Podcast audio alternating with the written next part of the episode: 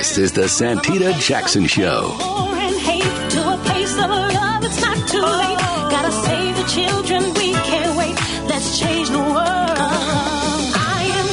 Hey, everybody, welcome to the Santita Jackson Show. It is Tuesday, Tuesday, December 12th, 2023. It's a joy to be with you today. You know, we're going to have a peace summit at Rainbow Push, but a lot of organizations are convening to pull this together. And it starts on Friday. Want you to come on out. It's going to be great. It's going to be great. It's going to be great. And we're going to be talking about that throughout the week. Um, it'll be a rainbow coalition. It'll be a rainbow of, of voices um, and lots of people who are coming together. John Nichols will be on to talk about it. He's one of the organizers of it, as is James Zogby. Um, a lot of people have expressed support for, for it. Cynthia Nixon, uh, Susan Sarandon, among others. Um, and um, if not now, and uh, just uh, so many people are coming together. We want a ceasefire and we want it now, which leads us to this conversation today that we're going to have here on WCPT 820, the nation's largest progressive talk radio station and AM 950 radio, the voice of progressive Minnesota. Uh, meet my morning stars on the Santita Jackson Show YouTube channel. Hey, Ashley. Hey, Robert. Hey, Shirley from beautiful Philadelphia and Ashley from beautiful Memphis. Hello, Robert. How you doing, Andre? My my, I was about to call you my baby brother. He's my god brother. Hey, you know, let's talk about um, let's talk about uh, seventy uh, percent of of Americans want a ceasefire, right? Okay, just about Pew and and other uh, data collection services, polling services are showing that there's overwhelming support um, by the American people for a ceasefire, and yet how the Biden administration did an end run around Congress. Now they're de- they're debating it, trying to negotiate it in Congress. What's going to happen? What's going to happen? And they bypassed Congress to send more than ten thousand uh, pieces of munitions to Israel. Yeah, that happened. So we got to talk about that. And then we have to talk about what happened in Texas. Uh, Kate Cox, the Supreme Court said she's got to have the baby. So she and her husband have left the state, uh, which makes her husband legally uh, vulnerable as well. Uh, but she's been going to the hospital, cramping, bleeding. Yet, I mean, she, her life is in danger. So this is what happens in the post Roe v. Wade world, everybody. We're going to be talking with Denise Parker. I didn't want to stop her yesterday. Uh, the woman who is driving, the mother who is driving the uh, the uh, the matriarch who is driving this Gabriel's toy giveaway, so toy, food, and clothing giveaway. She's dealing with something that a lot of us deal with during the holidays sadness. When her son died, she said, I became so angry. But she said, I did something. She said, because I know my, my son would not want me to stay here. He didn't want me to stay in anger. And that's not how he lived. So I had to find a way to get out of that. And I think that her story can be inspiring and help you today. So we're going to speak with her at the bottom of the hour as well. So we got a lot to talk about on the Santita Jackson show. So let's get right to it. And a young Palestinian American uh, financial expert who ran for Congress trying to serve. And I'm so excited to have Rami Blan with us later on today. And Aaron Niederman from If Not Now. It's going to be a packed show, so stay right there. Call us at 773 763 9278, 773 763 WCPT, and let me know what you think the big story is right now.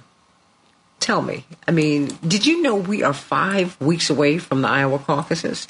Just five weeks away. And as we begin the headlines, I guess we should begin there, Alex. Let's, you know, the fact is, um, the signs for uh, for the presidential election, even though they're early, they're very, very interesting. According to CNN polls, now Trump leads Biden um, in the Iowa caucuses five weeks just outside of the caucuses, and in these swing states of Michigan and Georgia, the numbers are telling. Biden approvals approval approval ratings in Georgia are down to 39%. In Michigan, they're down to 35%. Remember, the largest concentration of Arab Americans is in Michigan, everybody. In Michigan, you've got Trump at 50%, Biden at 40%, and neither at 10%. But guess what? When you introduce Cornel West and Robert Kennedy into the mix, they pull 26% of the votes away. No, I shouldn't say they pull them away. 26% of the voters prefer, them. and Trump goes down to 39%, Biden goes down to 31%. So I don't want to frame it, so forgive me, as um, Robert Kennedy and Cornel West taking votes away. People have a preference, and we have the right to that. In Georgia, Trump is at 49%, Biden at 40, 44%, neither is at 7%. And, um, and even as Trump's charges uh, loom, they in Georgia, almost half the population, and in Michigan, they feel that they, they would be disqualifying, but you know, we still don't know what's going to happen. Call me at 773 763 9278. What do these numbers mean to you? What do they mean to you? I want you to call me at 773 763 WCPT. Ukrainian President Zelensky is visiting D.C. today, everybody. He'll meet with President Biden at the White House and make the case for more aid to be sent to Ukraine. The Supreme Court could fast track Donald Trump's appeal in his D.C. trial. Uh, he claims he is immune from prosecution for alleged election obstruction in 2020. The court will consider short circuiting its usual process, it said yesterday. The Air Force disciplined 15 people in an investigation into the Discord leaks. A lack of supervision helped a 21 year old airman, Jack Teixeira, uh, to share hundreds of classified documents online. I wonder how many of these people, the Jack Teixeiras and so many, how many of them might be dissenters? That story's not getting told. That question's not being asked. The Texas Supreme Court ruled against Kate Cox, the 31 year old. She petitioned a judge to get an abortion in Texas, which has a near total abortion ban. You're supposed to have exceptions when the when the mother is endangered, when her life is endangered. Her life has been endangered. She's mm-hmm. constantly going to the emergency rooms, bleeding and cramping, but they said no, and indeed, the Texas Attorney General said he would sue her and anyone who helped her. Well, now her husband got her out of state. And so she is going to have that pregnancy terminated. The longer she keeps the pregnancy, the more likely she is to be infertile. They said if the child uh, is born alive, the child would have a very, very torturous death. And of course, uh, that is something that they wanted to avoid, everybody. Um, had two NFL games last night, everybody. The Packers uh, fell to the Giants 24 to 22. The Titans 28, the Dolphins 27. That is a heartbreaker. Both of them are. In the NBA, the Bucks 133, the Bulls 129. The Pelicans 121, the Timberwolves 107. In the NHL, the Chicago will be playing the Oilers tonight. We'll have a high of 36 degrees in Chicago today, and it will be cloudy. In, in Minneapolis, St. Paul, 29 degrees will be the high. Uh, you know what? Let's get right to this, everybody. I want you to call me at 773 763 9278. What do you think uh, the big stories are? What do you make of these numbers? We're just five weeks away. Just I can't believe where did these four years go? We're just five weeks away from the Iowa caucuses. Who do you think is going to win? Will we be surprised by anything? And um, what will be the impact of these Trump trials. It seems like these trials have him going from strength to strength. His numbers are growing in the black community, in the Latino community. Who knew? Talk to me, everybody. Call me at 773 763 9278. 773 763 WCPT. I want to know what your thoughts are. And I want to know what your thoughts are about this Texas case. Um, what do you think should happen with Kate, Co- Kate Cox? Do you think that it was right, that it was right to force her to have this pregnancy with all of the complications. Uh, she's already got a couple of children, but this particular pregnancy could end her opportunity to have any more children. It could render her infertile. So I want to know what your thoughts are. Call me at 773-763-9277. Dr. Shanina Knighton, how you doing? Doing pretty good. How are you? I'm grabbing you early this morning. Bless your heart. Thank you so much. And you know what? The good news today is, everybody, very quickly, blessed are the peacemakers. Blessed are the peacemakers, and love your neighbor as yourself.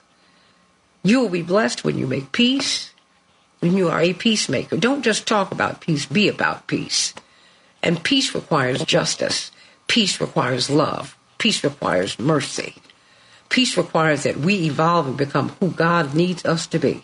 That's what peace requires. Not quiet, peace. And you should love your neighbor as yourself. First of all, you need to love yourself so you can love your neighbor as yourself. Most of us don't love ourselves and we treat our neighbors accordingly. So let's work on some self love, everybody. And when we begin to love ourselves, you know, you start treating people differently. You become kinder, more compassionate. Think about that. Think about that today. Whatever you feel about the termination of a pregnancy today, I hope your prayers go to the family of Kate Cox and her husband and their children. This has got to be the most difficult decision that they have got to make. What mother wants to terminate a pregnancy? Who wants to do that? Whatever you feel, feel some compassion and walk a mile in her and her husband's shoes. How you doing, Dr. Shanina Knighton? I'm doing pretty good. How are you? I am doing well. What do you want to bring to us today? Um, so it's interesting. You mentioned loving yourself as you would love thy neighbor. And essentially, we talked about it yesterday, and that's just being aware of your own germs and your own actions. And I think the most important thing is if we think about how we interact with the world and how we interact with others, do we save others? So, specifically speaking, around a lot of the same habits that we've been talking about before. I know that it's crazy when I could beat, you know, hand hygiene in like, you know, a, a dead drum because of its importance. But I just want to point out that only 5% of people do it correctly. Mm-hmm. People often miss where the thumb meets the hand. They, they miss doing their fingernails. They miss doing their wrists. They might miss doing the webbing of their fingers. They miss doing it, having friction for 20 to 25 seconds. Some people will literally put the soap on their hands and then hurry up, rub it around, and then rinse it. You have to remember that the soap has to have time in order to be able to work and interact with your skin. Similarly to a disinfectant. So with a disinfectant, Santita, and I'm switching topics really quick, disinfectants have something on the bottle called contact time. Meaning that for people that spray and then they wipe immediately, they're not getting the effectiveness out of the bottle and when the bottle says that it kills 99.9% of germs, if you do not allow proper contact time of that disinfectant, then there is no guarantee that you kill the germs that are on that surface um, or whatever it is that you're trying to clean. That is very important because a lot of individuals may think, oh, well, I sprayed down this seat, so it should be clean. But not allowing proper contact time is um, is a problem because it won't get as clean as you think it is. So wait, so, so, well, so, so hold on one second because most of us do spray wipe. I mean, even you know, like when you're cleaning, spray wipe, and you're like, wait a minute, you need contact time when you're cleaning a surface yes. and when you're cleaning your hands. Absolutely, and the irony of it is, is when you are let's say spraying something down and wiping it really fast, and let's say you're using a rag. So let's say I'm wiping down multiple tables in a venue, and I'm spraying and I'm hurrying up and wiping, right? Technically, what people should do is they should spray, go around and spray, and then come back and wipe, starting from the earliest table up to the last if you were doing multiple tables. That would be an example, okay? Mm-hmm. The okay. other piece, so if you are using, let's say, the same rag, not allowing proper contact time, then means that you are spreading germs from one area to another. So instead of you thinking, hey, if I'm spraying this disinfectant and I'm cleaning this area, or let's say I'm cleaning a table and some chairs, you're now taking whatever germs that are on the table and you're transferring it to the other surfaces because you did not allow proper contact time before you moved on to that other item. So when this happens, people are shuffling germs instead of cleaning up germs because nothing is being killed. If let's say there was someone with the flu or someone that had a cold and you're like, hey, I need to spray this down because such and such was in here and they look like they were sick. Well, if you don't allow proper contact time, any germs that they have or viral shedding that may have occurred did not necessarily die because you did not kill it off by allowing the proper contact time. So if the contact time on the bottle says one minute, that disinfectant must sit on that surface for one minute before it is wiped up. If So contact we time well, says so wait, wait, 30 wait. Let stop, Yeah. stop. Because one of the things that we don't do, you pick up the alcohol, you pick up the Lysol, you pick up the mask, you pick up all of these products. But you're saying you've been saying this. I just want to emphasize this: that there are instructions. There is a way to wear the mask. There's contact time you need in order for the soap or the disinfectant to work or the sanitizer to work. When you're spraying your products to clean, you need contact time. Yes? You you need to read the instructions. Okay. I I'm I know I'm like pushing, but No, These are things that- read the instructions. yeah, I mean th- these are things that we're not thinking about, Dr. Knighton. You know. Yes. And when the EPA approves products, when they approve products, they they approve them, and the verbiage that they have. So if something says that it kills a certain fungus, or if it let's say it kills COVID, if it you know is a virus, if it kills you know influenza, or something says ninety nine point nine percent of germs, they've had to have proper contact time and have that disclaimer on there of how long that disinfectant has to sit on the surface in order for it to work. Hmm. I do remind people, please read your labels. Make sure that you do allow your disinfectants to sit before you wipe. Otherwise, you're wasting product because you're using too much of it. Secondly, you're using it ineffectively because you're not giving the solution enough time to work on the surface before you wipe it up. Otherwise, the same rag that you are using, cloth, tile, you're spreading around germs instead of preventing them or killing them. It just does not stop, y'all. Read these instructions. Dr. Shanina Knighton, everybody. Hey, Dr. Nina, H E Y D R N I N A. Sending you so much love today. Thank you for joining us a little early today, but not even a little early. You know, I can't wait to talk with you about black women and infertility. Why so many women are struggling with fertility. But black women in particular, we're more likely to be infertile and we're less likely to get the help on it for it. And, um, and having babies for black women in the United States is extremely difficult. And more and more and more black women don't want to go to the hospital to, to have that baby. Isn't that interesting? We got a lot to talk It about, is. Dr. Knighton. Yeah, yeah, we got to do it. Sending you so much love today. Hey, Dr. Nina, H E Y D R N I N A. Coming up, let's talk with attorney C.K. Hoffler very briefly about what happened in Texas. Kate Cox, uh, the Texas State Supreme Court ruled against her, um, terminating the pregnancy. That could render her infertile. That might kill her. That's certainly going to kill her child. What do you think about that, everybody? It's a post post Roe v. Wade world. Let's talk about it on the Santita Jackson Show. Back in just a minute. We can change the world, change the world, change the world. Yes, we can. We can change the world, we can change the world, change the world. This is the Santita Jackson Show. War and hate to a place of love, it's not too late. Gotta save the children, Everybody, welcome back to the Santita Jackson Show. Before we talk about really getting through the holidays, the holidays are really tough for people. Uh, let's talk about it here on the Santita Jackson Show on WCPT 820, the nation's largest progressive talk radio station, and AM 950 radio, the voice of progressive Minnesota. Um, let's talk about this decision. We just talked about this story yesterday. Kate Cox, 31 years of age, married, mother of two.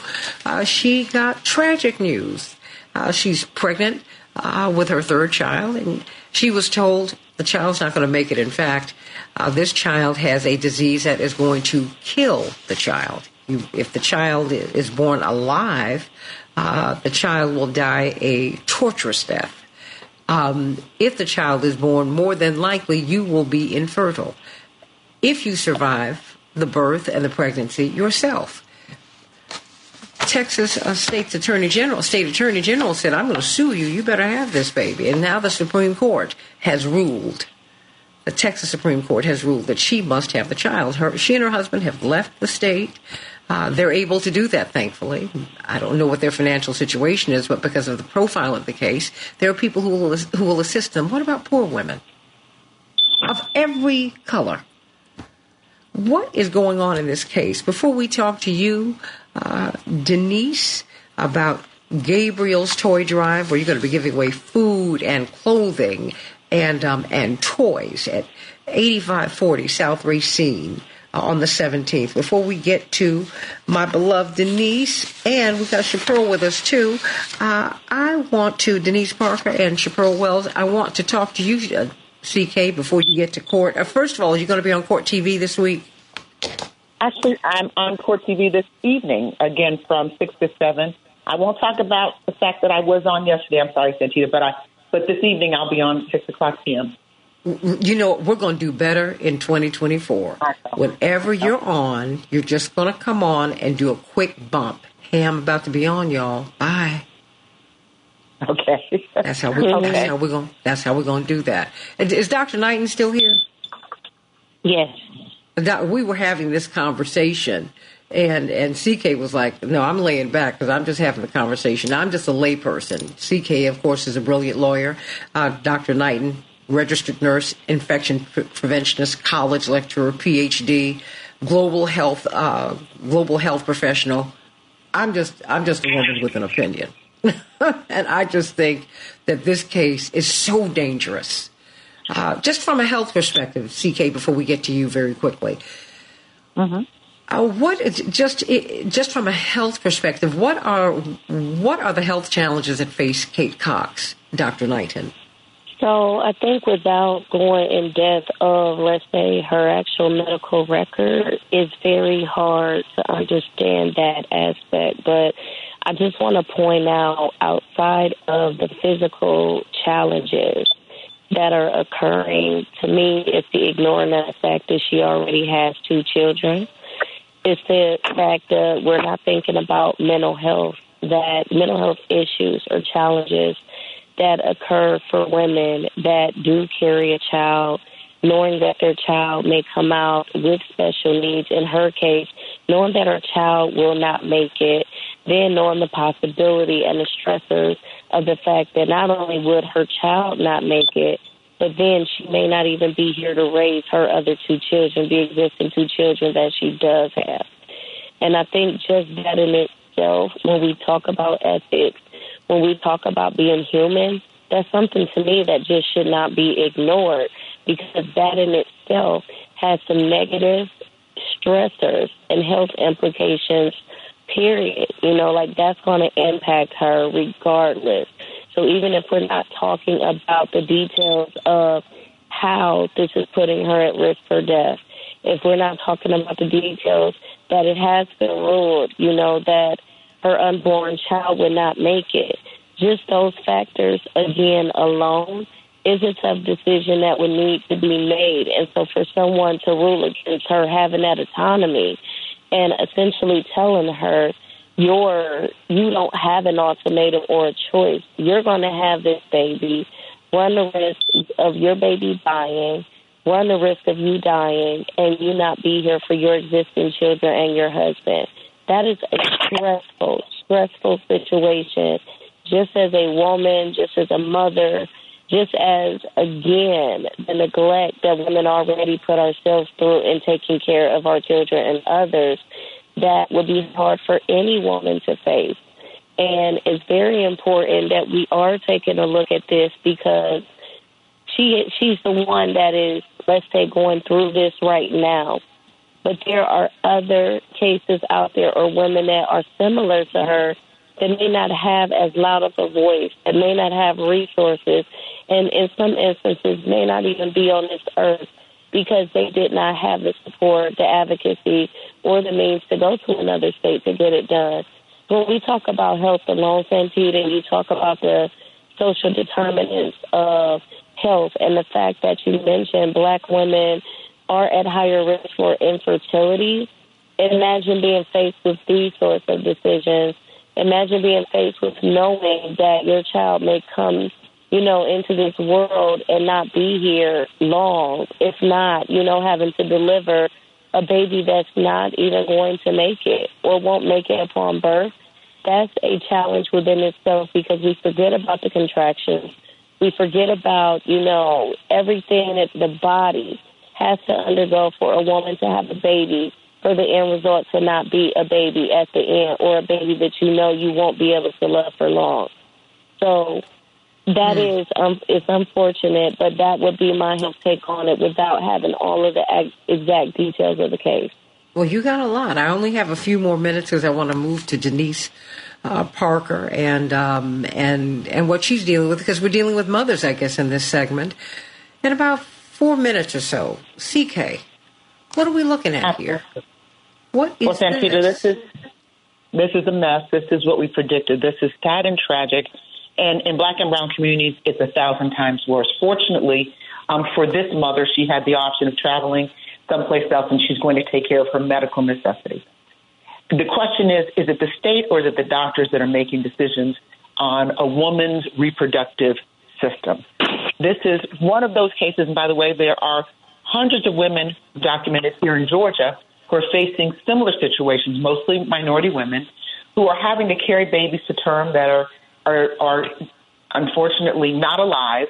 They know they're not going to be alive out of because of these these laws here, because the laws that are precluding them from making a decision to terminate their pregnancy over medical necessity. And as we now see, as we predicted, medical necessity is not any medical necessity where a mother life is at risk or when the fetus's life is at risk. It's whatever the state deems it to be. And that in and of itself is a political issue. So what we're seeing here, Santita, is there are going to be thousands of women who continue to be at risk. I will tell you personally, I've had a miscarriage. The psychology of what Dr. Knighton is speaking of is so real.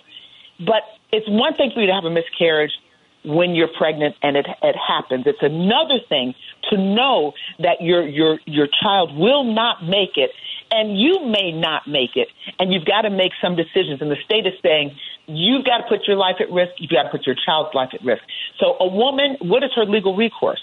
Well, this is what the state says you got to sue the state. You've got to sue to try to repeal or overturn that law. But by the time you go through that process, if you're successful, you would already have done whatever medically you would have done. Most women don't have the options to go see a lawyer to have that case that they want to take this on because this is a political issue. This is a nationwide issue. This is what the U.S. Supreme Court determined should happen. The U.S. Supreme Court reversed itself. It overturned Roe versus Wade, which was the case that governed the, on the law of the land that women could make a determination in terms of their reproductive rights on what should happen with their body when they're confronted with certain situations. That was the law of the land. The U.S. Supreme Court overturned it and said now it's up to you, states, to determine how you're going to regulate this. And Texas is one of those states that that determined that you can be prosecuted civilly. So let's talk about Ms. Cox when she if she comes back to Texas. Mm-hmm. Let's talk about what could happen to her legally, because Texas has a law where anyone who helps in the process could be open to liability, could be open to monetary damages, could be open to being sued, could be open to criminal charges. So her fight is not going to be over if she de- if she decides to come back to Texas. Me, myself, and I, if I had the ability, I would never set foot in Texas again if I were her, because she, or if I were she, because she is going to face the consequences of saving her life and of preventing her child from suffering if her child is born and, and lives for a very, very, you know, a few days or for a period of time, um, if the child makes it. And, and we know that death is certain for the child and it will be a very painful death. So all of these things, and Santita, are legal questions that every single woman would have to confront in these states where there's a ban on abortion, where there's the state interfering with a woman's ability to make decisions about her reproductive rights. And that's the mess that we're in. That's the tragedy that we're in. That's the situation that we're in, where our grandmothers had more ability to say what was going to happen to their bodies than we do. And that's a tragedy. No matter And where they you were follow just coming the out of abortion slavery, and they had Wait, no just come out of space. And, and they had no space, none. Let me bring on Lee. Uh, Denise and Shapearl, hold on. And you know, and Denise and Shapearl, you all can weigh in too. But let me bring on Lee. Yes. Lee is calling in. Lee, how you doing? Good, fine, Sandy. Great, it's great to talk to you again. Um, the woman that was just done talking is amazing because she's ra- enraging about things that every human should be enraged about. Every human. Nobody should allow any government to do this to a human being. And yet the American people are saying, well, we'll have to see what the courts think. We'll have to see what the judge thinks. People should never allow anyone to be uh, uh, treated like this. This is inhumane. You know, uh, I was. And, and I, you know uh, what makes me and what angers me is that we've been here before. We didn't learn lessons from this. This is what black women went through for hundreds of years in this country. Yes. We we were Yes. forced to. That's why when you see black people walking down the street in the United States of America, and when black folks have kids, you never know what they're going to look like. We are a, gen- a genetic jumble because of what we experienced, not just on the plantations, but just living. Because black women, if we were raped, no one was prosecuted if white men did it. And it happened all the time. That was what Yeah. Rosa Parks was famous for in Alabama. But, you know, Right. okay, that happened to black women. Okay, now, white women. I mean, enough of this war on women. This, I mean, this is That's right. just, this is horrific. This is horrific. And I don't care how what you feel about abortion. This woman's going to the hospital now. She and her husband. She and she has to, as as Dr. Knighton and as uh, Attorney C.K. Hoffler said, this woman's looking at her husband, the two children she's got, every day. She's scared to death. Very Right. quickly, Lee, your, your last comment, sweetie. Yeah, I, I, I love to talk to you about six other issues. Uh, one is Biden is supporting genocide, and it's the most disgusting treatment of humans you could imagine. And you know, he he still is. You know, all all we're seeing is his polling numbers are going down. People should be running to him with guns, saying, No, no, no, no, no. But when- can when, uh, uh, when- no, no, Lee, Lee, Lee, Lee, stop. I cannot do that. Um, I don't. I don't want anything to happen to the president. We're not going to do that. We're not going to espouse violence here. We're not going to do that. We're not going to do that. We're not going to do that. But I do not sign on to genocide. And I think if the Democrats, uh, the Democrats better take a strong stand on this. Otherwise, I got a problem with you. I'm not going to do that. More than 17,000 Palestinians have been killed. And the Israeli military went on record more than a month ago saying that they were not focused on damage. They were foc- they were not focused on accuracy. They were focused on damage, and that's what they've done. They've killed people. I'm not with it, but I'm not with it. I'm not with hurting President Biden. I'm gonna continue to agitate and pray so that he will change his mind. So I'm sending you much love, Lee, but no one, don't call here, don't get on this chat line talking about violence. Don't do it. Don't do it. I will not sign on to that here. I want the people love President Biden too, not just his, not just politically. They love him personally. He's a father and a grandfather and a husband. I don't want anything to happen to him. People used to threaten my father on a regular. I didn't want anything to happen to him. I don't want anything to happen to anybody. Now we have got to learn to disagree without being disagreeable. Get out in the streets and protest and demonstrate. Get get yourself to get yourself to the polls. Get registered to vote. That's the way the system's been structured. Make it work. Work the system. Stop letting it work over you. I love you, CK. And I love you, Dr. Knight. And, uh, you know, we're going to continue to look at this story. And, um, and really, I think we've got to take it, we've got to continue to separate it out so we can look at women's rights. Because women are getting, women are getting wiped out here. You know, we're being called chest feeders, persons with wombs and whatnot. Look, I'm look, I'm with y'all and and all the struggles that everybody's got. But I'm a woman, and I've worked real long, and I've waited a long time to get here, and that is what I am, and I'm fighting for us. Period. And I, that includes my trans sisters too. That having been said, but you need to acknowledge what biological women deal with and what we go through. Let's get together in this fight. CK, you know CK and and um, and and and Dr. Shanina Knight. And I want you to stay here. This woman's very special to me. She does my hair every week, and um, Denise Parker. You never know what people have gone through, Shapearl. And we're talking, and she looks, I mean, CK and, and Dr. Knight and, and she looks like a model. So I'm like, okay, so, you know, I'm thinking she's got little kids. No. She said, no, no, I've got seven kids. Oh, right, Denise. And I'm a grandmother. Are you for real? Yeah. she pulled out these pictures that fell to the floor. I said, Lord. But she also lost her son. And she said, you know, um, when I lost him, it broke my heart and I became angry. But my son, at the age of 17, started a toy drive because he wanted to give it love and encouragement to battered women. So I said, you know what? Wait a minute. Let me finish Gabriel's work. Do I kind of have it right, Denise? Yes, you do. Good morning. Right. Good morning. I mean, and I'm gonna bring you back so you can continue. I mean, is is Dr. Knighton still there? Is CK still there? Are you all still there? I'm still here. It's a beautiful story. And it's a ve- it's a very inspiring story at this time of year because most of us struggle with anger about so many things. We have so many disappointments, Denise. And of course, on the 17th, um, what time does this toy drive begin? It's at 8540 South Racine, right? Yes, and it started from it started at twelve to five p.m. until we run out of um, toys, clothes, and food, And food. etc. Oh my gosh. Yeah. And gift cards. I mean, this is, and she and her family did funded this initially, but I really need you to get out and support them because it's not just a toy drive.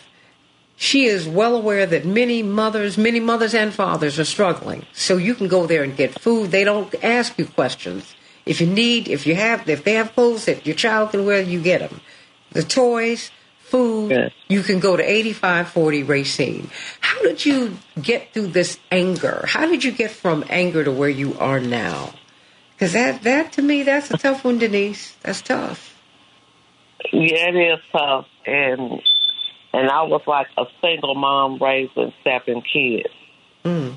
and living in. I moved. I was had my first child when I was living in the project. hmm and I just like I had three kids living in the project, and I was just like, I don't want to live like this. I don't want to wait on no once a month public aid check or whatever.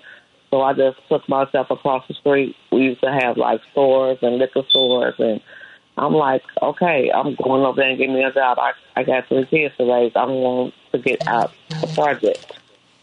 So I went over there. I worked at the liquor store. I worked at the grocery store. I worked at the grocery store for these many hours. Then went across the street next door and then worked at the liquor store for these many hours, just to get myself a better, my kids a better life.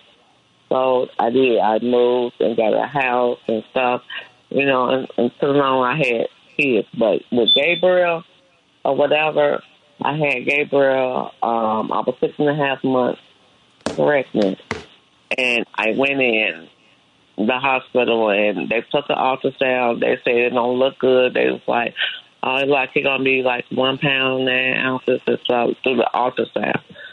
So you know, I I'm like, okay, so I'm just praying to God. Had my Bible, you know, and um they took in. They said I had to have a C-section. So they took me in, prepped me up, and then the nurse like, oh, you can't take that Bible in. I'm like, oh, I'm taking this Bible with me, and I just put it under my pillow, and and I was just praying while they was preparing me for the um, C-section, and Gabriel came out four pounds three ounces, hmm. nothing wrong with his lungs are strong, everything. I don't think he couldn't do is grasp a bottle yet. But other than that, so me and his father decided like we're gonna get his name because he's a miracle baby. Because I had the accident like in 2000 and I lost my my son, and that and then I turned around and had a daughter and lost her, and they say I couldn't have no more kids from the engine caving in on my stomach. Because that's how I lost my first son. His um organs got messed up from the engine caving in on my stomach. But anyway, Gabriel, so we put names out the Bible, four names out in there. We grabbed the bag and we grabbed, um, shook the bag and then we got Gabriel out of the bag. And that's how his name came, Gabriel. So Gabriel was like, he was very, very, very smart. He used to tutor. He was always ahead of his class.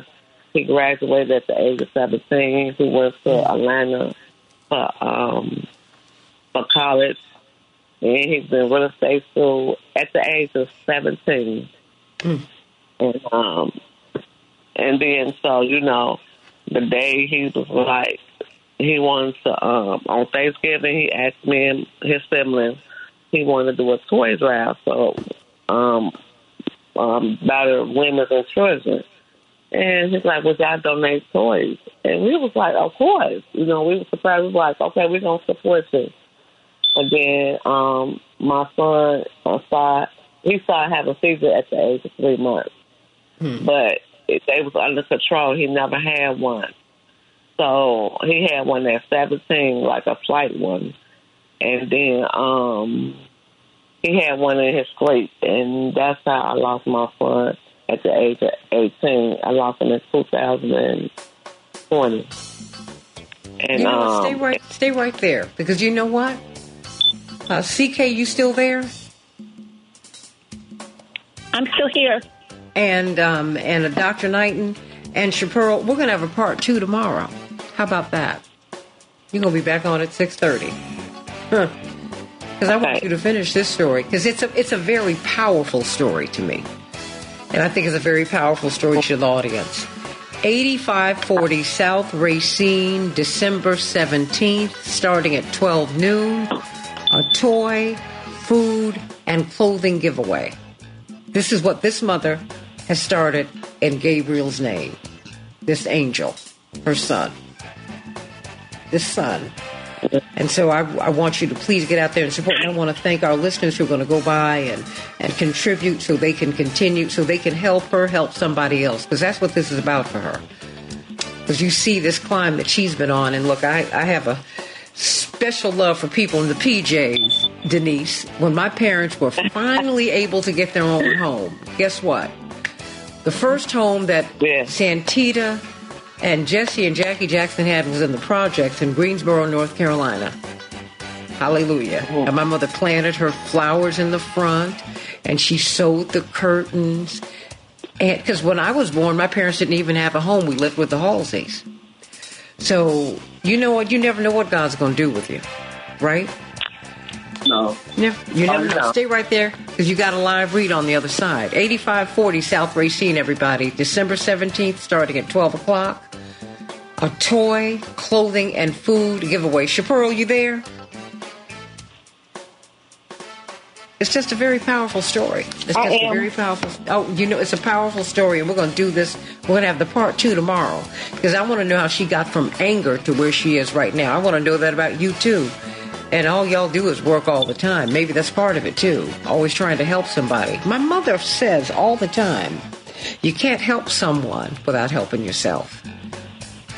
8540 South Racine, December 17th, starting at 12 noon. Please, if you can, get on over there today and um, and contribute. This is a very, very worthwhile, uh, worthwhile uh, endeavor.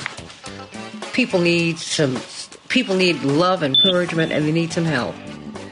Back with more of the Santita Jackson Show in just a few minutes.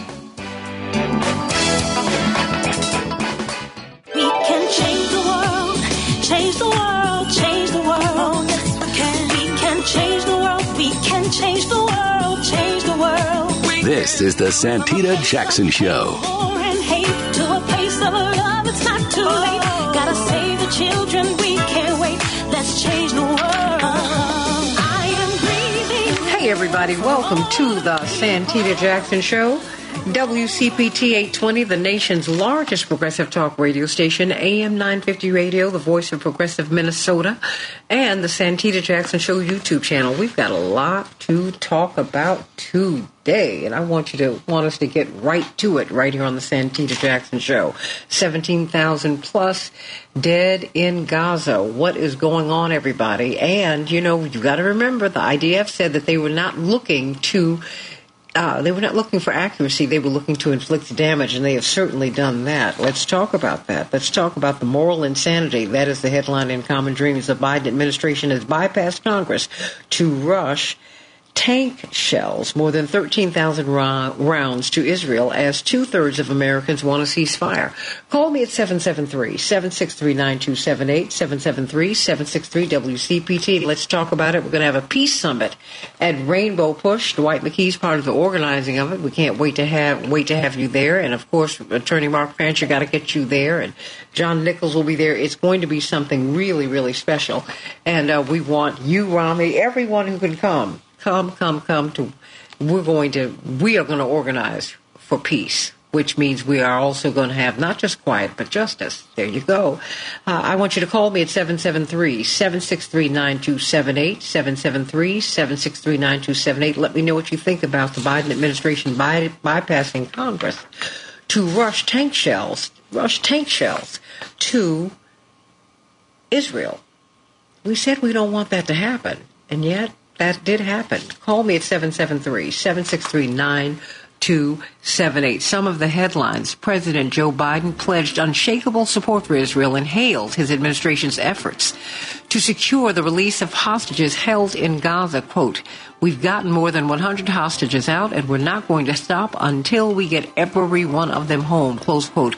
Biden said at a menorah fight, lighting ceremony at the White House. Of course, we're in the midst of Hanukkah. Happy Hanukkah to our Jewish brothers and sisters.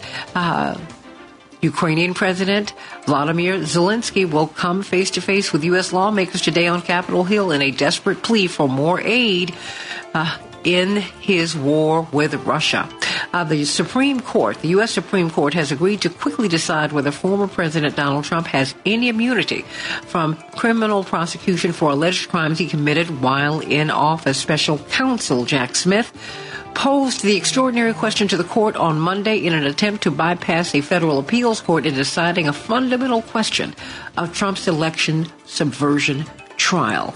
The Texas Supreme Court has ruled against Kate Cox, the 31 year old married mother of two who sought an emergency abortion uh, because of the danger to herself, uh, her future fertility, and her child. The child is not expected to survive the pregnancy.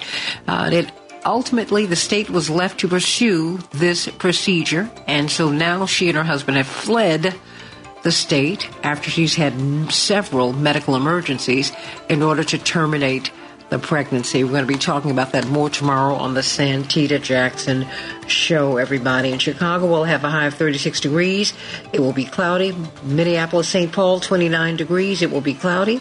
In the NFL, uh, the Giants 24, the Packers 22, a nail biter, everybody, and the Titans 28 and the Dolphins 27 really exciting game. Yes, I did see parts of it. In the NBA, the Bucks 133, the Bulls 129, the Pelicans 121, the Timberwolves 107, and Chicago will be playing the Oilers tonight in the NHL. You know, everybody, I'm always looking for socially conscious uh, persons to help to sponsor this broadcast and keep it on the air. And so I'm really grateful to have a new partner in Credo Mobile. In Credo Mobile, they have donated over $95 million to progressive, uh, socially advancing causes, everybody. They are WCPT's newest sponsor. They're a new sponsor of the Santita Jackson Show. We could not imagine a more aligned partner than Credo Mobile. Uh, this America's socially conscious mobile phone company, having donated more than $95 million to progressive nonprofits working for a better world. With Credo Mobile, you get great coverage, all the stuff that you get from the big guys, the latest phones and plans you'd get from all of the big carriers. But with Credo Mobile, your money supports you and the causes that you support and, and the causes that support you. So what's better for all people on the planet? Credo Mobile, everybody. I want you to go to credomobile.com. That's C R E D O mobile, M O B I L E dot com. Credomobile.com. C R E D O mobile.com or call them at 877 346 0516. 877 346 0516. $95 million to progressive causes. You can't beat that, everybody. And you can get all the phones and all the plans that you get with the big guys. But now help someone who's helping you. That's the way business ought to work. It ought to be a reciprocal relationship, everybody. And with Credo Mobile, that's exactly what you get. Support the people who support you. How about that? 877 346 0516. What do you make of the Biden administration bypassing Congress to rush more than 13,000 rounds of tank ammunition to Israel? This is while the Pew. Uh, uh, the Pew survey shows us that two thirds of Americans want a ceasefire. So Congress and the Biden administration are going one way while the American people are going in the other direction. Something about that just doesn't work. And yet you have people who are looking at this situation and they're saying, you know what, I'm going to run for office. I'm going to do something about this. Because I can't, eh, you know, Dr. King wrote a book entitled Why We Can't Wait. Well, Rami Blan said, This is why I can't wait. Now, he is a financial guru, but he said, I'm going to put that aside because I'm going to run for Congress. Young Palestinian American. I'm so proud of this young man. And of course, we've got brilliant social scientist Dwight McKee, attorney Mark Fancher, civil rights lawyer, civil libertarian, brilliant author, brilliant opiner on all things social and cultural and political and, quite frankly, spiritual and moral. Dr. David Gibbs, brilliant professor of history at the University of Arizona. Um, first, before I get to you, Rami, let me have the panel react to the news that the Biden administration did an end run, Dwight McKee, around Congress to get these 13,000 rounds of munitions to Israel. What do you make of that? Well, it's interesting that Biden's major argument against Trump is this anti-democratic, totalitarian, totalitarian approach to uh, governments. And yet the majority of Americans want a ceasefire, and he circumvented not just the majority of Americans in their will, but congressional will. Congress has been debating how they're going to approach this munition situation, and he circumvented them.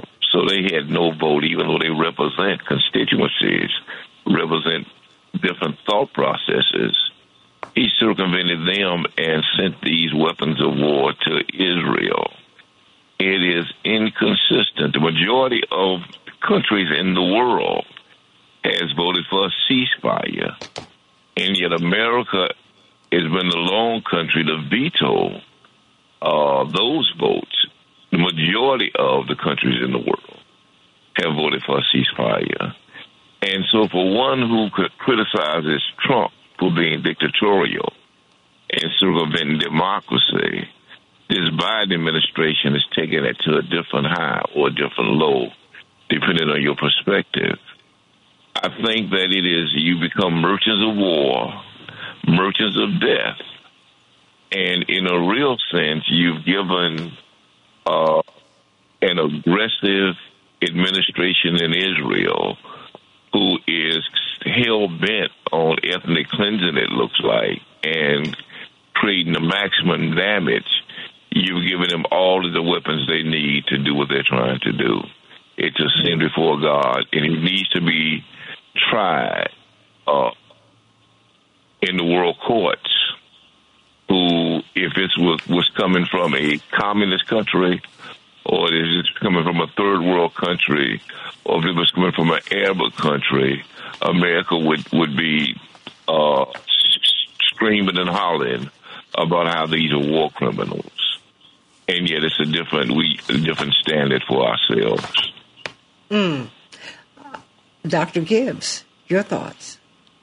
Uh, yeah, it, the United States is very much establishing itself uh, in a position of isolation from the rest of the world to an extraordinary degree. Um, you know, in, in the U.S., Ukraine war, the United States had what I would call the NATO bubble, um, and that you know 15% of the world, comprising you know NATO and U.S. allies, at least supported the U.S. on Ukraine, even if the rest of the world didn't. On Gaza, however, what you're seeing is it's pretty much the U.S. alone that's taking this position. Uh, a very striking case, you know, already noted by Dwight McKee, but you know, I'll emphasize it again, was that there was a call at the UN Security Council for a ceasefire. Uh, it was um, unanimously supported, except for Britain abstained, America's closest ally, Britain abstained, and the U.S. vetoed it. And so the U.S. was the only country vetoing a ceasefire, saying that no, we don't want an end or even a um, a pause, uh, an extended pause uh, in the sort of aerial massacre that's taking place in Gaza right now by Israel against the population of Gaza. Um, even though the rest of the world clearly wants that, and evidently a majority of the United States, a majority of the American public wanted as well, according to public opinion polls. And so, what you're getting the Biden administration doing is basically saying that they don't really care about what the rest of the world thinks, even most of America's NATO allies, and they don't care about what the public thinks and they're going to circumvent regular procedures and simply give Israel additional weaponry uh, without congressional authorization. Um, and um, I think what this is going to have, most dramatically, I think, an effect internationally, in that it's going to accelerate the unraveling of American power globally, and that um, uh, a large number of countries will see the extraordinary hypocrisy of America constantly you know, scolding and wagging its finger at countries that their human rights records aren't good enough. They don't treat gays well. They don't treat women well. Uh, they're, um, you know, not not democratic enough, et cetera, et cetera, et cetera. Uh, you know, condemning Russia for engaging in uh, attacks against infrastructure in Ukraine and so on. And here we are, uh, you know, supporting this government that has openly referred to the population of Gaza, the whole population, as human animals. I believe that was the phrase of Yoav Gallant, the Minister of Defense of Israel, openly saying they're trying to, um, you know, indiscriminately kill and maim as many people as possible. Government officials in Israel are openly saying these things at the highest level, and the U.S. is backing them to the hilt and blocking any effort internationally uh, to stop the killing. And so, uh, this is going to unravel American power globally and um, you know increase the likelihood of a multipolar world. I, I like to think of um, these types of horrific situations with a, shall we say, a silver lining, and perhaps the silver lining is we will get a multipolar world, which I think will be a good thing. I think the U.S. has been a very destabilizing force in the world. We're seeing that now. And I, I think America's ability to do this in the future is going to be significantly eroded. Mm. Uh, Attorney Mark Fancher. You know, I, I think too often we lapse into thinking or focusing exclusively on what the President of the United States does. Uh, and the truth is that any president, not just Joe Biden, but any president, is nothing more than an errand boy uh, for major multinational corporations. Uh, you know, in particular, the oil industry and others. And all that they do and all that they can do is to take orders from these powerful forces and get it done. And in recent decades, uh, the way to accomplish the orders that have been given to uh, administrations, whichever administration it might be, has been to circumvent uh, what is purported to be the democratic process in the United States. Uh, and it has been necessary to do that because the broader population of the U.S. has grown in its political maturity and its political understanding. Uh, after the Vietnam War, the public in the United States drew a line. Uh, they would no longer allow uh, their young men and women to be thrown into military conflicts, uh, you know, for no reason and solely for the purpose of advancing an imperial agenda. And that is a lesson that was well, well known uh, to administrations. And so it became necessary whenever it was uh, important for uh, the multinational corporations, uh, the capitalists generally, to accomplish an imperial mission. Uh, and they would give that order to a president. It, it became necessary for these presidents to circumvent Congress, uh, to circumvent the political process even though the War Powers Resolution might require them to report and get authorization to wage wars, uh, and they knew that they couldn't do it, then what they would do is they would use proxy forces, most notably in Nicaragua when they were trying to overthrow the Sandinista government in Nicaragua back in the 1980s under President Reagan. Uh, it became necessary to circumvent Congress uh, by creating AFRICOM, uh, U.S. Africa Command, most recent in most recent decades in Africa, where U.S. forces are not committed uh, to actually engaging in combat in Africa because the U.S. public would never support it. Uh, so what they do is they have military quote unquote advisors stationed the length and breadth of Africa who direct Africa's armies in missions that are intended to protect U.S. access and U.S. corporate access to uh, Africa's wealth and power. And so you get these situations where they're operating with proxies, and if they can't do it with proxies, then they'll use drones. President Obama was notorious for doing it. And so now we find Biden, who is under orders uh, to get it done in Gaza. U.S. oil interests are not in any way interested in uh, in any way surrendering their access to that geopolitically strategic region of the country where they need to have access to it generally. And now that they know that there's oil in Gaza, they've got to have that. They've got to have access to it. They've got to dominate and control it. And so Biden has to get it done. He cannot allow Congress to stand in his way. He darn well better get it done. And so that's what he's doing. And it doesn't hurt that Biden was, uh, in a speech just recently, declared, I am a Zionist. Uh, so it makes it probably a little easier for him if, in fact, he's speaking his convictions. Well, he actually said that many years ago. He's been self declared as thus. And um, wow, here we are. And it is in this context that we have this young Palestinian American, um, I would say citizen, because you know, I mean, citizens should be active, Rami Blan, uh, but you've been in the financial space. And October 7th really was an introduction for some, but this has been an on, this is, October 7th began 75 years ago. And it is in this context that you decided, well, come on, let's just put it where it is. You decided to run for Congress. What were you thinking, Rami? You've got a comfortable life. a comfortable life I was willing to give up. Um, mm-hmm. Why? And the reason for that is, you know, my parents came here, both were born in the West Bank, uh, to give me a life, to, to give me a better life, right? As opposed to what I know my family members who are currently living in the West Bank are dealing with now. They're scared, they're nervous, they don't know what, what, what the future looks like. And I don't, although I'm grateful for it, I don't accept that I get to live this way and they don't. Uh, and so mm-hmm.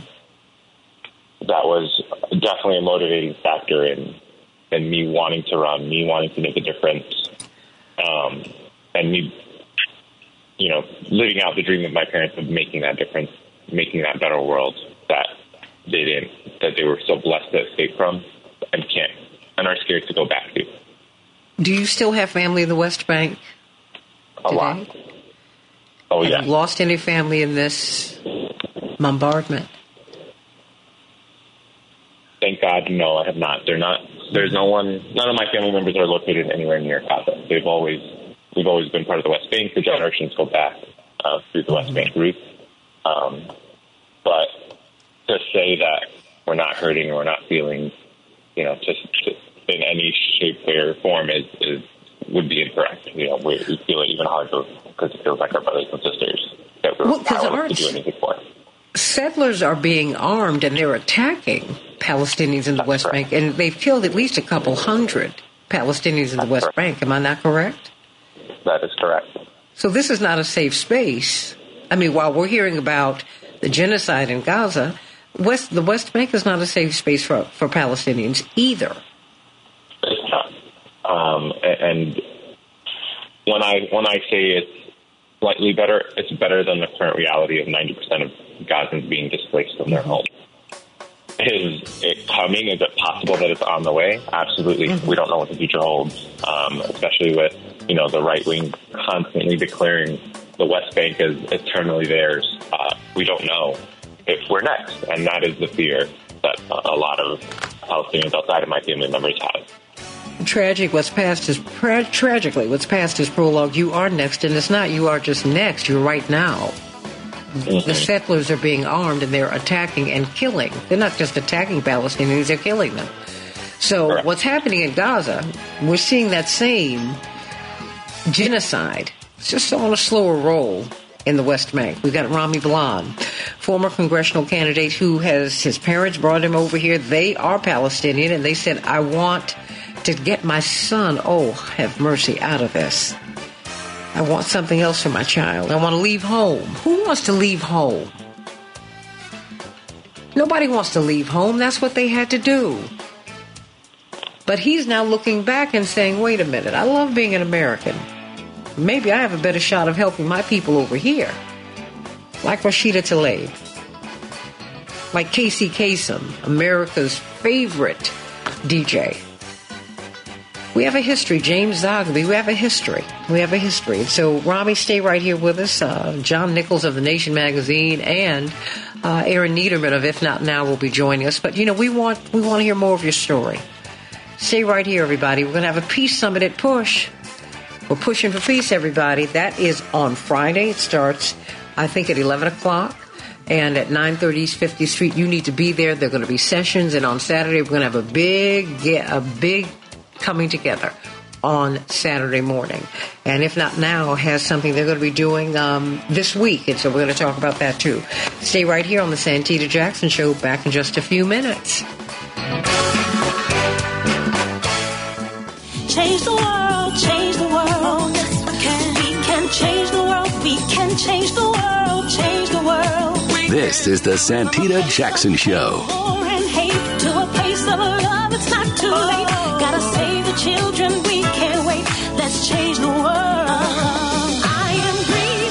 Everybody, welcome back to the Santita Jackson Show, WCPT 820, the nation's largest progressive talk radio station, and AM 950 radio, the voice of progressive Minnesota. We will be, hey, Abraham down there in Brazil, my sweetie, we will be uh, having a peace summit. Uh, James Zogby, Reverend Jesse Jackson, they're convening. John Nichols convening. So many people coming together to call for peace and to show how we can get there, the actions that we need to take. That is at Rainbow Push on Friday and on Saturday.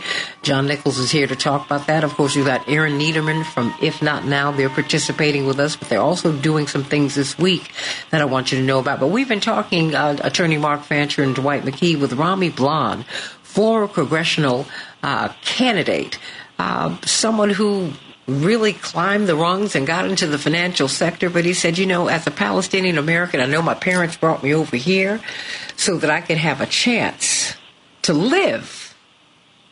Remember, everybody, the UN has said that the worst place to be a child in the world is Gaza.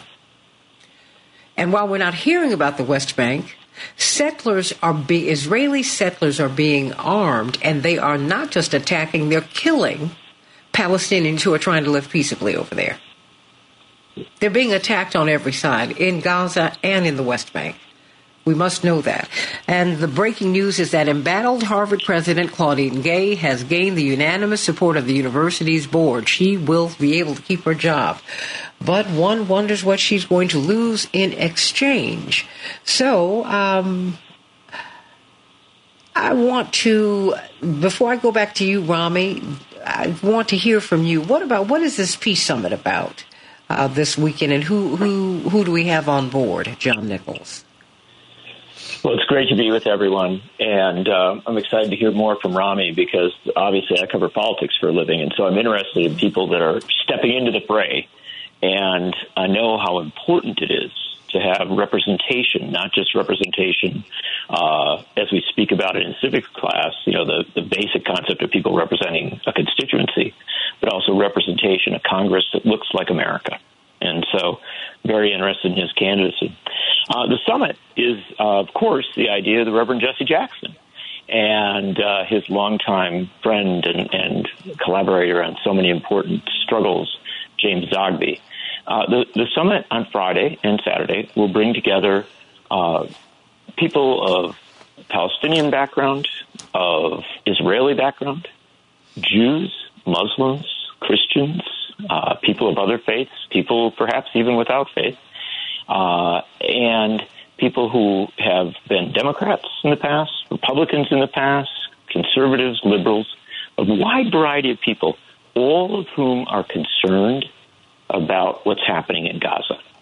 And these are people who have always expressed sympathy and, and understanding uh, for those who were harmed on October 7th in Israel for the horror that occurred on that day. But what they are saying is that the horror that has taken place in Gaza in the in the weeks since October 7th has been so overwhelming that there must be a ceasefire. And what you'll see at the summit, uh, and I think there will be a substantial crowd of people from all sorts of backgrounds and all sorts of experiences. What we will see at the summit is a description of what's going on on the ground in Gaza from Palestinian Americans and others who know it in detail, uh, from people who have worked there, people who have family there.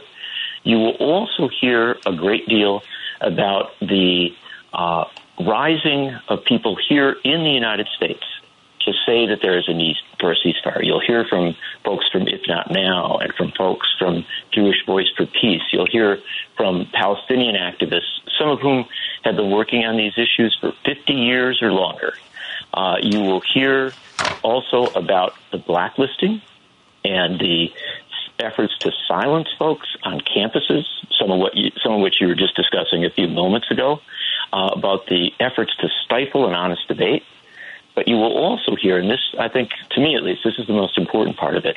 There will be a serious discussion about what to do going forward, and a deep discussion about how to take many of these messages about what is happening in a place of such meaning for Judaism, Christianity, and Islam.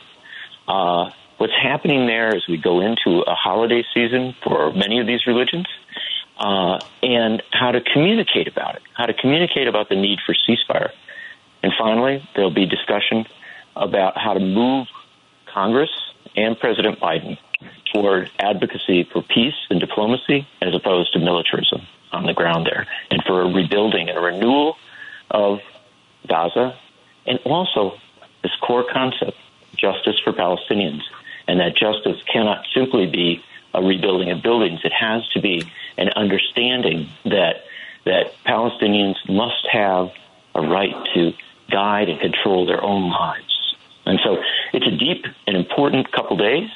Uh, Reverend Jackson will be there. Jim Zogby will be there. Uh, some members of Congress, I believe Jonathan Jackson will be there, and he will probably not be the only member of Congress. There will be religious leaders, uh, Rabbi Jacobs, who traveled with Reverend Jackson on many of his his journeys, uh, and many, many young folks, uh, folks from If Not Now, folks from uh, other groups who will be talking about their experience. So it's a multi generational gathering, um, and it is a gathering not to look backward, but ultimately to look forward. Hmm, it's going to it's going to be something special. We want everyone so. to come. What time does it begin on Friday? I, I think things will begin around 10 to 11 a.m. Mm-hmm. Uh, there'll be some gathering before, and it will open with a series of panels to kind of give a perspective of where things stand right now, a little bit of that, but also to make this linkage, to make a linkage back to when Reverend Jackson went to the Middle East in the 1980s and got hostages freed and went to Israel and Palestine in the 1990s and was so active in seeking to encourage and build the peace process and a vision for what might come next. And so we'll make some of those connections, but then very quickly go into a discussion of a vision for where we go next on the ground here in the United States mm-hmm. with advocacy and activism, and for how we move Congress and the White House toward a, a broader vision of peace and justice. Well, you know, and this also this all began when Mrs. Jackson went to the Middle East on a fact-finding mission in the spring mm-hmm. of 1979. Um, Stokely Carmichael, Kwame Ture, uh, Reverend B.W. Smith, Susana Cepeda, and so many others went. Uh, they all went together to meet with Yasser Arafat, and it was there that they saw what was actually going on because we had a no talk policy. You could not discuss what was going on. And when Mrs. Jackson returned, um, she was so devastated. She went to see Andrew Young, who was the UN ambassador at the time, and she challenged him to meet with the Palestinian representative. She, he said, "It's the third rail of American politics, Jackie." You know, my parents go back to their Dr. King days when they were all staffers for him. And she said, "What would Martin do?" She said, "You just can't sit here." And um, he was fired two weeks later. Well, you know, and, then and then my parents went to the Middle East again that fall, and um, and they faced the consequences for it, but it was the right thing to do. And Santita, there is such deep history here. And that's that's one of the things that's important. We have to be careful in a moment like this, not to be so wrapped up in the history that we lose sight of the present and the future. But that history is important because it is a history of Reverend Jackson, Rabbi Jacobs, and others uh, who recognized not recently, but decades ago, that there were possibilities. That, that isn't just that, that something was unjust was occurring, but there was there were possibilities to address that injustice, and that there was successes in the past. One thing that we will recall is that in 1988, when Reverend Jesse Jackson ran for president of the United States, he brought this understanding rooted in your mother's experience, right, in her initial journey, and then the lessons that he learned along the way, uh, the great information he gained from Jim Zogby and others, went to that Democratic National Convention and said, "We need to talk about peace in the Middle East, not not in some ethereal sense, not in some you know unfocused sense, but very clearly about the rights of Palestinians to be heard and to be respected, to be understood. And that 1988 convention, now, you know, decades ago, was a transformational point in American politics. We didn't get any place, per se, from there, but we started a journey that, in many senses, continues to this day. And when we see now mass demonstrations on behalf of peace in the Middle East, we recall what Jim Zogby has said that he can recall when there were 50 people, just a few dozen folks at demonstrations. now, perhaps, now there are millions of folks crying out for peace and justice. And this is justice for Israelis, justice for Palestinians, justice Absolutely. for Jews and Christians and Muslims. This is not an exclusive or a narrow movement. This is a broad movement, but it does have roots, and some of those roots go back to 1988 and, Well, and- and even before then. And 84 and 80 and, and 79 and introducing the proper noun Palestinian into the political, social, and cultural context and discourse because that was not there before. Uh, Aaron Niederman, I know you have a hard stop today, um, and because I want you to pivot us back to, to Rami Blan. First of all, what is If Not Now up to? I know you're going to be participating in the summit. Um, but also, I want you to tell us why you felt it was important that Rami be a part of this discussion today.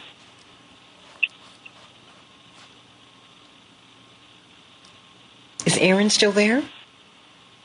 Ooh, is he on mute? Okay, call him back, call him back, call him back. Rami Blan, um, tell me, we're, we're going to have this peace summit, and we are pushing for a ceasefire. What do you want us to know? I mean, we, we don't have enough Palestinian voices talking to us in, um, you know, in, in media. You know, we, we don't we don't hear your voices enough. We don't hear your experiences enough. Talk to me. I mean, what do you what don't we know? What what doesn't the American public know about this? surprisingly, in the last 60 days, there's been so much information that's been far more broadly or far more broadcast than before. That everything that the people need to know is out there right now. This stems back 75 years, more than 75 years at this point. and what people don't, what people fail to understand, at least from the basics, is that there were a people here. They existed, whether you want to call them an official state or whether you don't want to call them an official state, you know, under the British Mandate or even previously under the Ottoman Empire. these people still existed there. And all the world powers came together and, and in 1948 decided on a partition plan, which of course the people that already existed there were going to deny. Um, and ever since then, it has just been a, a back and forth, tit for tat. You did this, we did this, and the only thing that occurred more than anything else is just a consistent the pain of injustice to the Palestinians as they felt they've just been crushed into a smaller and smaller and smaller territory.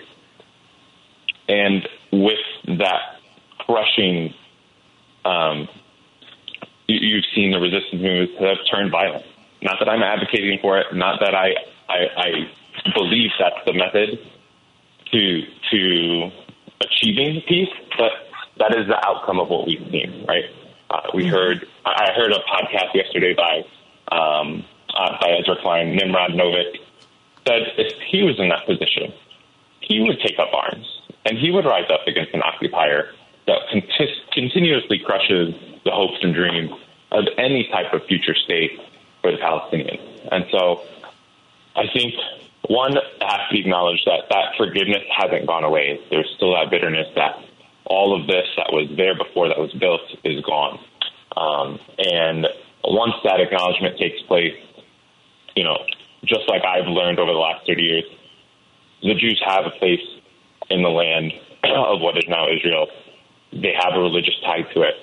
And they also, maybe not most in the most recent future, but thousands of years ago, and to this day, still talk about their their religious um, ties to the land and what it means to them, and and they've always had an affinity to come back, and you've seen that that rise in the last hundred plus years, and they've gotten themselves back to uh, to where they want to be, but at the expense of the people already living there, and without taking that into consideration, without considering the needs or the wants of Palestinians, or at least granting equality in their eyes, you'll never have peace, and that has to be something that both sides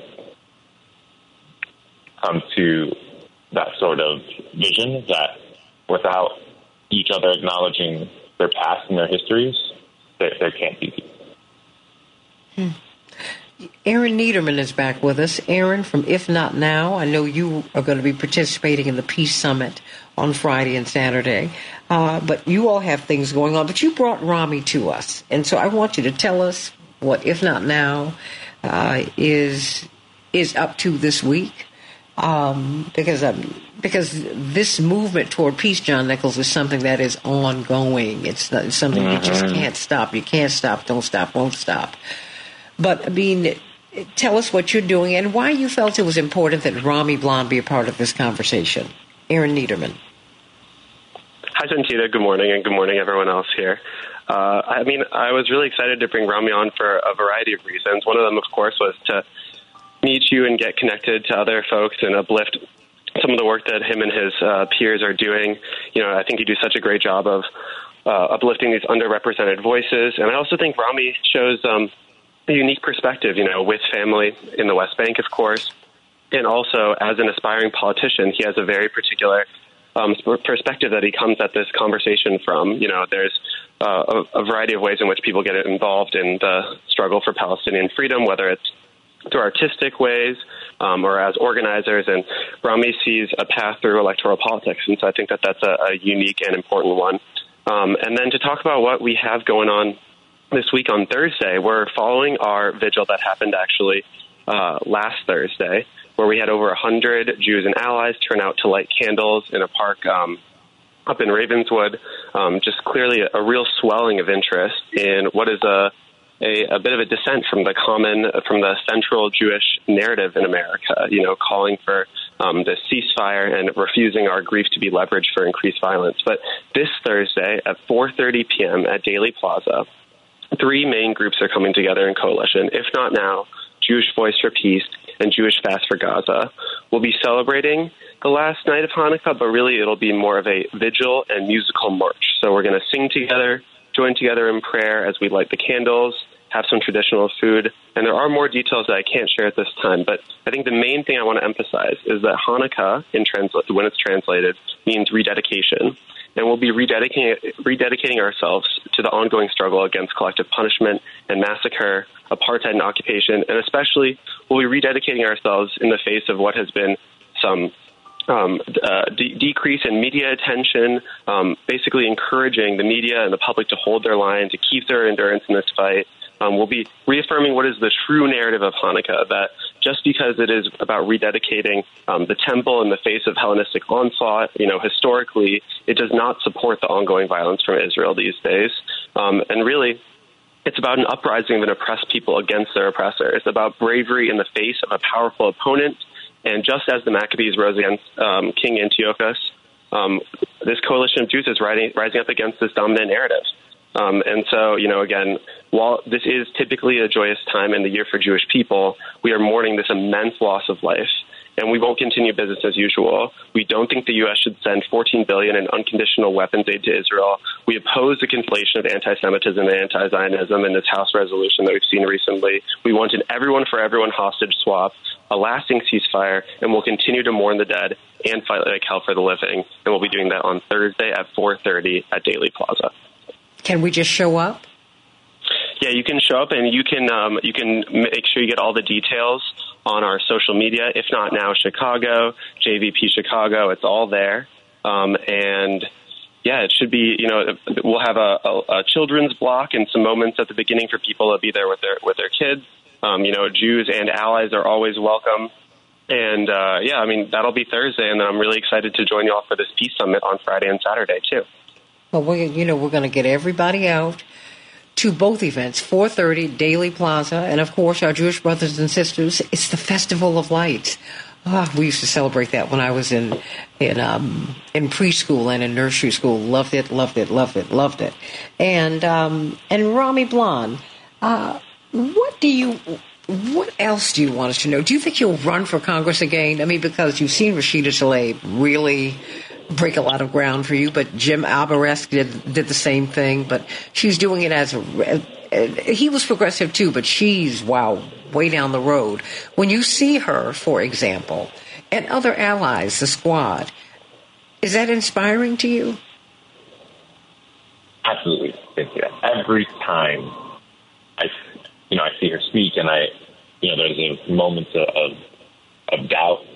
It is seeing her fight against those sharks that Dwight was mentioning earlier that says, even if I run and I lose a million times, I can convince more and more people to do the same, go in their district, knock on doors, run for Congress, then eventually the plenty of fish in the sea mantra will take place and we will drown out those sharks, send them somewhere else, and go find some other blood to go after.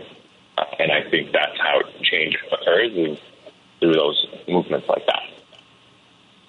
Hmm. John Nichols, when I hear Aaron Niederman, when I hear Rami Blan, I feel like the, the seeds that were deposited mm-hmm. in this mm-hmm. earth these many years ago, it's like they've taken root and, you know, they're the fruit. I mean, you just see them going on. I want to remind people, uh, Daley Plaza, 4:30 on Thursday. You need to be there. We need to join with our brothers and sisters in this holy season, whether you are a faith or whether you're agnostic or atheist. It's the goodwill.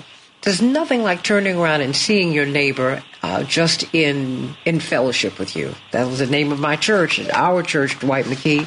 What a fellowship! The relationship is so important. The fellowship, uh, and we we need that. 4:30 on Thursday. And then, of course, get on over to Push at 9 o'clock. That's when we open on Friday.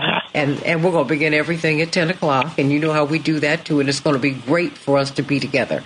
John, I'm excited that we are coming together. I mean, of all, I mean, all backgrounds, it feels like, it, you know, it feels, it feels like a real rainbow.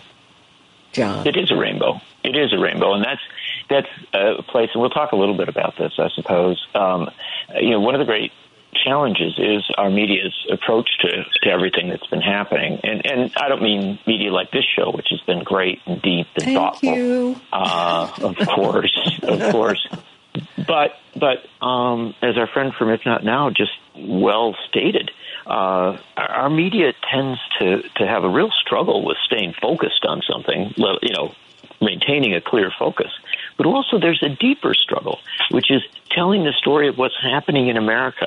Um, so many of the stories about uh, the calls for ceasefire and about the activism that has occurred have been negative, right? They're, you know, it's the college presidents before Congress and it's the, you know, the divisions in certain places and stuff like that. But what is a positive is the fact that you are seeing multiracial, multi-ethnic coalitions being built. Jews, Christians, Muslims, Palestinian Americans, Israeli Americans, primarily led by young people saying there's got to be a way out of this and giving us a vision for that way. This is a deeply painful and difficult time, but amid that pain and difficulty, this is also a hopeful time. And, and I do wish more of our media reported at least some of that hope. Mm, amen. Well, you know, that's what we do here. Everybody, 930 East 50th Street. On Friday, get on over to the Peace Summit. You might be surprised at who's going to be there. It's going to be fantastic. Dwight's going to be there. Got to get Mark Fancher in from Michigan to be there. There's a whole lot that's going to be going on, and then we're going to have a culminating rally on Saturday. You don't want to miss it. 4:30 p.m. Daley Plaza in uh, here in Chicago.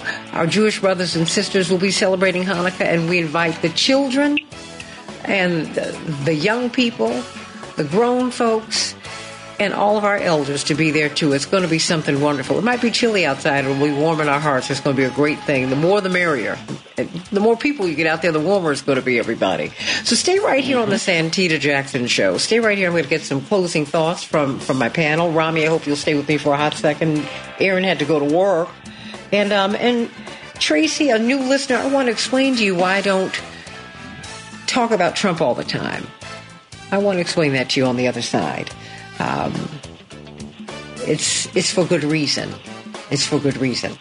Everybody, stay right here on the Santita Jackson Show to get some closing thoughts, and just right here on the Santita Jackson Show YouTube channel. Love you, everybody. Thank you, Alex, for a great show, and thank you, WCPT and AM 950 Radio, for this platform. God bless everybody.